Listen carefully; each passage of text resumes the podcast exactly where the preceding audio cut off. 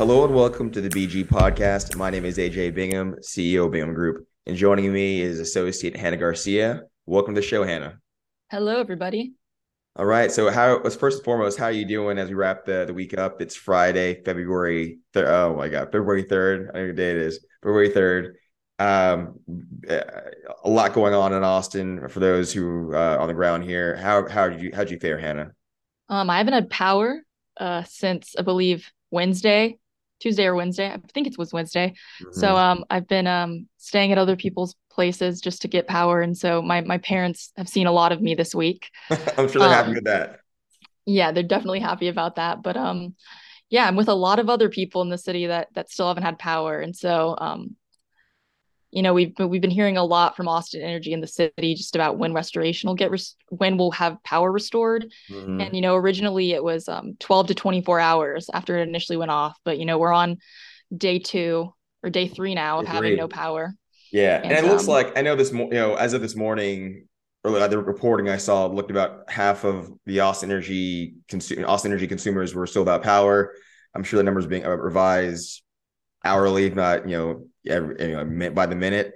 Um, and then for those who aren't from Austin as well, um, most other cities in Texas have several energy providers. It's a deregulated market. Austin's a regulated market, so Austin Energy is our sole energy provider. For those aren't, who aren't familiar with that, uh, well, let's get to it, Hannah. So you know the, the storm came in, started blowing, blowing. It started really this week, I think Sunday, but it came in full force on Sunday. I'm sorry, on Tuesday with a lot of rain. And I think uniquely, you know, Austin, it impacted Dallas as well, but just, you know, the, the nature of this storm, Austin got a lot more of the cold and the rain.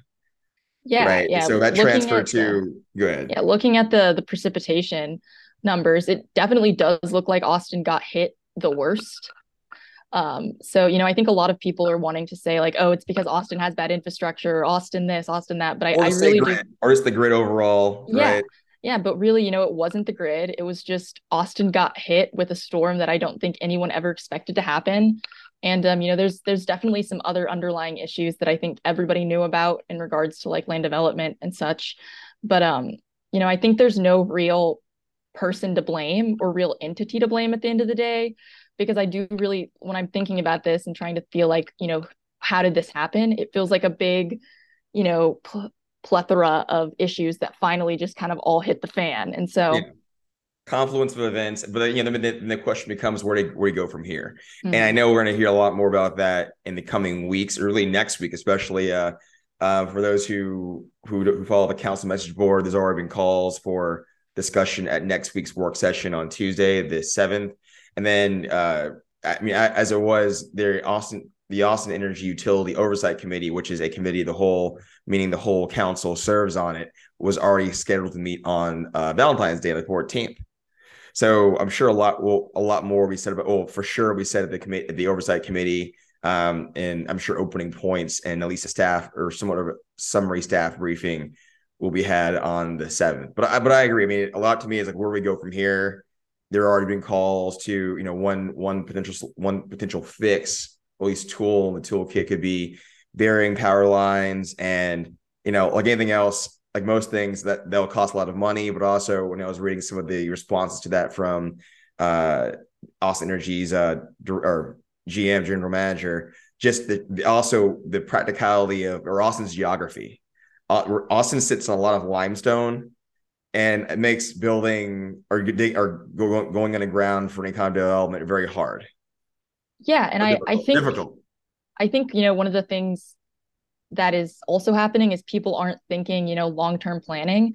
Um, one of the things that we are expecting to kind of come into local you know cities and counties is you know federal funding for infrastructure and so one of the things they're also planning on doing is building out fiber uh, for broadband. And when they do that, they're going to have to dig. They're going to have to, you know, tear up the right of ways and put in that fiber cable. So I think my question is, why are we not, you know, looking at that as an opportunity to potentially also lay electrical cables and electrical wiring? Because, you know, there's a ton of funding coming for this. And, you know, if we start planning right now, we're going to be in a better position to get that funding and utilize it. Um, and so I'm I'm really, you know, I think one of the things I saw, you know, on Twitter and on, on social media was, you know, calling for like a city bond election to pay for it. Mm-hmm. It's like there's federal funding out there for this. And so um, I definitely think there's a little bit of frustration on my end that, you know, it's taking so long for the federal funding to come and then the legislature has to allocate it when it's like we need it tomorrow, you know, mm-hmm. like we need it now. Again, I mean, those kind of issues, I mean, it hit Austin hard this time around, but easily that could easily have been Dallas you know, but for the rain falling how it did, or even for, you know going down to Houston too. Well, Dallas buries their lines. Oh, fair enough. Yeah. So. But there, is there, so, there, but they're, I mean, I'm not familiar with Dallas. Dallas is not geog- geography, geology. I'm mm-hmm. assuming it's not heavy on limestone. Um, I'm not 100 percent sure, but you know, we're we're about to do a lot of digging in general. Fair enough. So you know, it's like let's just do it all at once. Point well received. Point well received. Um, and you know, in in today's BG reads, we'll put this in the show notes, but we uh we included several articles that I think touched on just uh from the news media side, touched on uh this this week from several angles. So you know, come back to the land development code though, right? So there are some of some have said, you know, I mean, a lot well, a lot of trees were felled that caught, you know, knocked some lines over and other damage, and you know, there's some folks, you know, pointing to the fact that there were restrictions to how much you could cut tree tree limbs as being, you know, part of uh the issue. Yeah, you, and um, one of the things you you kind of I think I'm hearing from a lot of people in the development community is that um, you know a lot of people fought to keep these trees in the city because it does make it beautiful but um, you know as we're you know developing and becoming more and more urban and the density is increasing you know we can't do that um, so it's kind of like how do we, you know, you know, bolster the environment while also making sure our infrastructure doesn't fail. And you know, obviously heritage trees and critical like critical root zones, and there's certain things you can't mess with. Um, and I'm not I'm not by any means saying to mess with that, but I definitely think we need to look at more innovative ways to, you know, cut trees and prune trees and, and maneuver our green spaces in order to allow for electrical wires and other you know critical infrastructure to to kind of run seamlessly without ever really having to deal with this. Because obviously you know things are going to ice over. We can't really stop that. You know texas weather's crazy. You know one day it's 90 degrees the next day it's 20 and so you know there's certain things that they can't really you know help. Like you know you never expect it to ice until it does. And so i just definitely think there needs to be a lot more long-term planning around where we put things and you know how we you know instill green space in places and make this place you know connected and you know f- nice to walk through but also realizing like th- that tree will fall mm-hmm. if it and if it falls what's it going to do mm-hmm. yeah i think it's you know we think of extreme weather events right it, unfortunately i mean in the in the long in a long arc those are probably more more frequent than we've had before like the 90 year storm the 100 year storm might be a tw- every 20 year storm, right? Or every 10 year storm or, or worse. And even between yeah. like those at the extremes, even even like just slightly colder winters we had before, and but slightly enough where our homes aren't prepared for it. Or our infrastructure yeah, prepared for it. We're seeing it with the floodplains too. You know, like the 500 year floodplain is now the 100 year floodplain and so forth. And it's it's these kinds of changes that I don't think anyone ever was really thinking about 20 years ago because you know um, the world definitely started moving a lot faster. You know, mm-hmm. suddenly things started changing a lot faster recently, and so you know now that we're we're in a position where we realize like the the climate's definitely changing a little bit, and things are things are getting colder, things are getting warmer, and so you know we have to be a little bit more cognizant of the fact that the world we live in now is not going to be the same world we're going to live in in 10 years Mm-hmm. Never is. Never is. Especially in Austin, we know the cities. I mean, by the, the decade, the way we're growing, I mean, there's a lot of factors there. So the hope is, and I'm sure we'll see this in the in next week and in the coming weeks uh, for you know substantive discussion from council, and then leading towards some action because ultimately, you know, if it's a bond, you know, bond, and you're leveraging federal money, it's similar to transit and mobility in the city, right? Yeah, it's, and kind of these you know the infrastructure issues that will. I mean, beyond that, our city is growing. The demands infrastructure growing. You know, thankfully, you know there there had been, I guess, rumors floating around on social media that Austin Water was going to issue a uh, boil ban, which had been the fourth in you know as many years on that. It yeah. we had and they, they just got a new director who came, you know, because the old one or of issues from the, from the prior uh, the prior um uh leadership there. And you know, ultimately that ultimately that didn't happen. But those, you know, it's again, though it's all interconnected, right? And so yeah. I my hope is as we're looking at the energy as the council and city staff are looking at, yeah, just the kind of a, you know the a debrief from this week, you know, both the communication side of the public and every you know, and then substantively just how to mitigate events we know most likely will happen, you know, in the next 10 years or less. Um, but also in the water side, right? Because that's that's just critical. Yeah, and I, I think another thing worth noting is that in in December, um, council raised rates. Um, so you know the average Austinites paying I think about ten dollars more each month for energy, and so you know obviously Austin Austin Energy needed that money. Um, there was a gap in revenue, and so I'm I'm just interested in how this will affect that now, and if they'll yeah, and if they'll if they'll need more money to kind of continue to fix things, just because from what I understood that that that money was necessary to kind of you know recover after winter storm uri and other you know critical infrastructure upgrades and so i'm wondering you know how this will affect things and if they'll potentially need another rate increase or you know some kind of you know emergency funding of some sort mm-hmm. and just to refresh me i think we, talked. We talked this before the show it had what they had they had had they had a rate increase a, a, recent rate increase prior to the one they had in December? Or it been like it been like 10 years or it has been, been, about a decade. And so, so that's the issue too, right? And ultimately, yeah. we, we have we've had experiences with some other not this direct issue, but in parallel situation with our clients where it just, you know, the, the that kind of gap. So it wasn't, you know, they were catching up to where they should have been, probably behind. Yeah. And yeah, and now we're, you know, now we are probably behind uh, already, right? So yeah, yeah. on that end, just you know, same thing with roads too, right? It just it's our population can't handle the highway we have, the highways we have right now. I'm sorry, yeah, the highways can't handle the population we have right now. Yeah, our Austin and just the Metroplex has been growing out of control since I can remember. Not out of mm-hmm. control, but um, and it, the growth is great in a lot of ways, but also our our poor infrastructure has been put through the ringer. Mm-hmm. Well, blows my mind because you know you you grew up in Buda.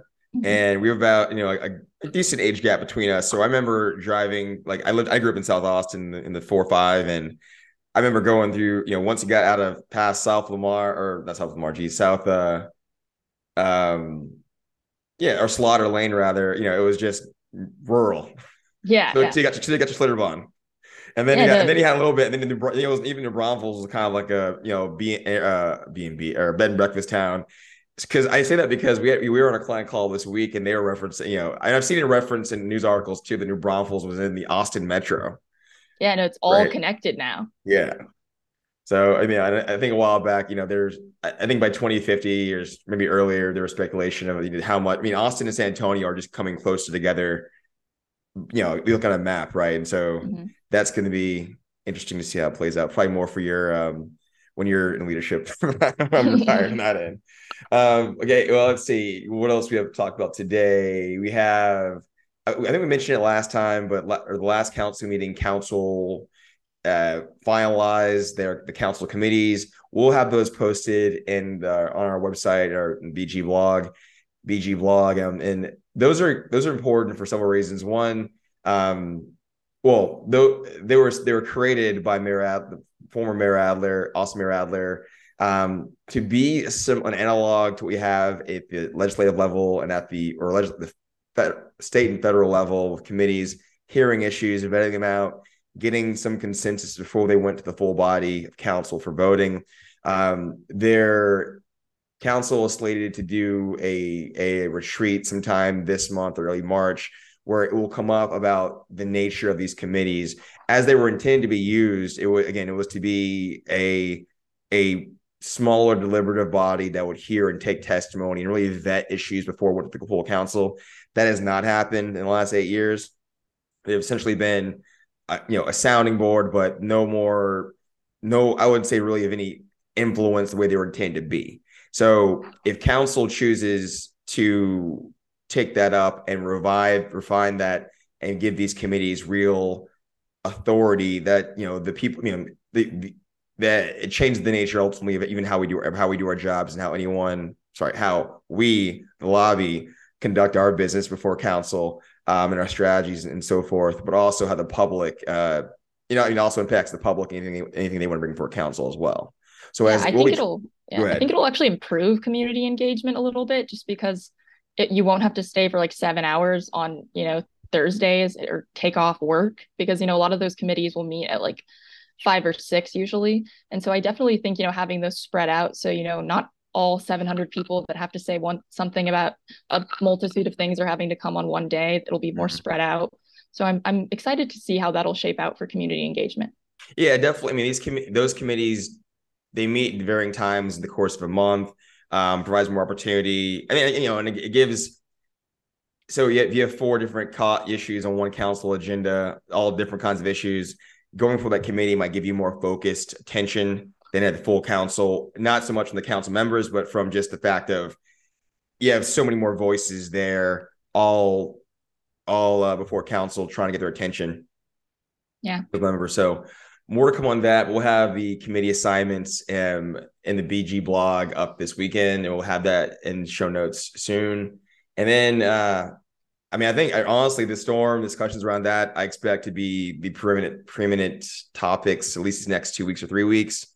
I mean, it's a short month, so probably the next the rest of this month on that end. Uh, you know, we are still monitoring the Mayor Mayor Watson's uh, task force on affordable childcare, and I do think you know, and and coinciding with the passage of Councilwoman Fuentes' item last last council meeting, item fifty five. I do think there's going to be a lot more there. I mean, that was a resolution, so we know an ordinance will come back on that but I think there's a lot more interest in the area that just just starting to percolate. So more to come on that and other other council issues. We'll also have a link to the council council's agenda next for next Thursday, as well as the work session agenda uh, in the near term. All right. Well, y'all have a great rest of the rest of the day. recording this at two thirty, so I can say that. Um, and a great weekend. And for those in Austin who who uh, have power, um, you know, be a good neighbor and knock, you know, call your friends, check on your, your family if you have them here and um, get them over your place. Uh, Hannah, anything you want to say? Um, yeah, I'm, I'm okay. If anyone's wondering, um, I'm in a warm place, but yeah, thanks for, thanks for listening. All right. Take care. Thank you for listening to the BG podcast. If you enjoyed the show, please share with your colleagues. The BG Podcast is available on Apple Podcast, SoundCloud, and Spotify. The BG Podcast is a product of the Bingham Group LLC, an Austin-based lobbying firm serving businesses, nonprofits, and trade associations at the municipal and state level.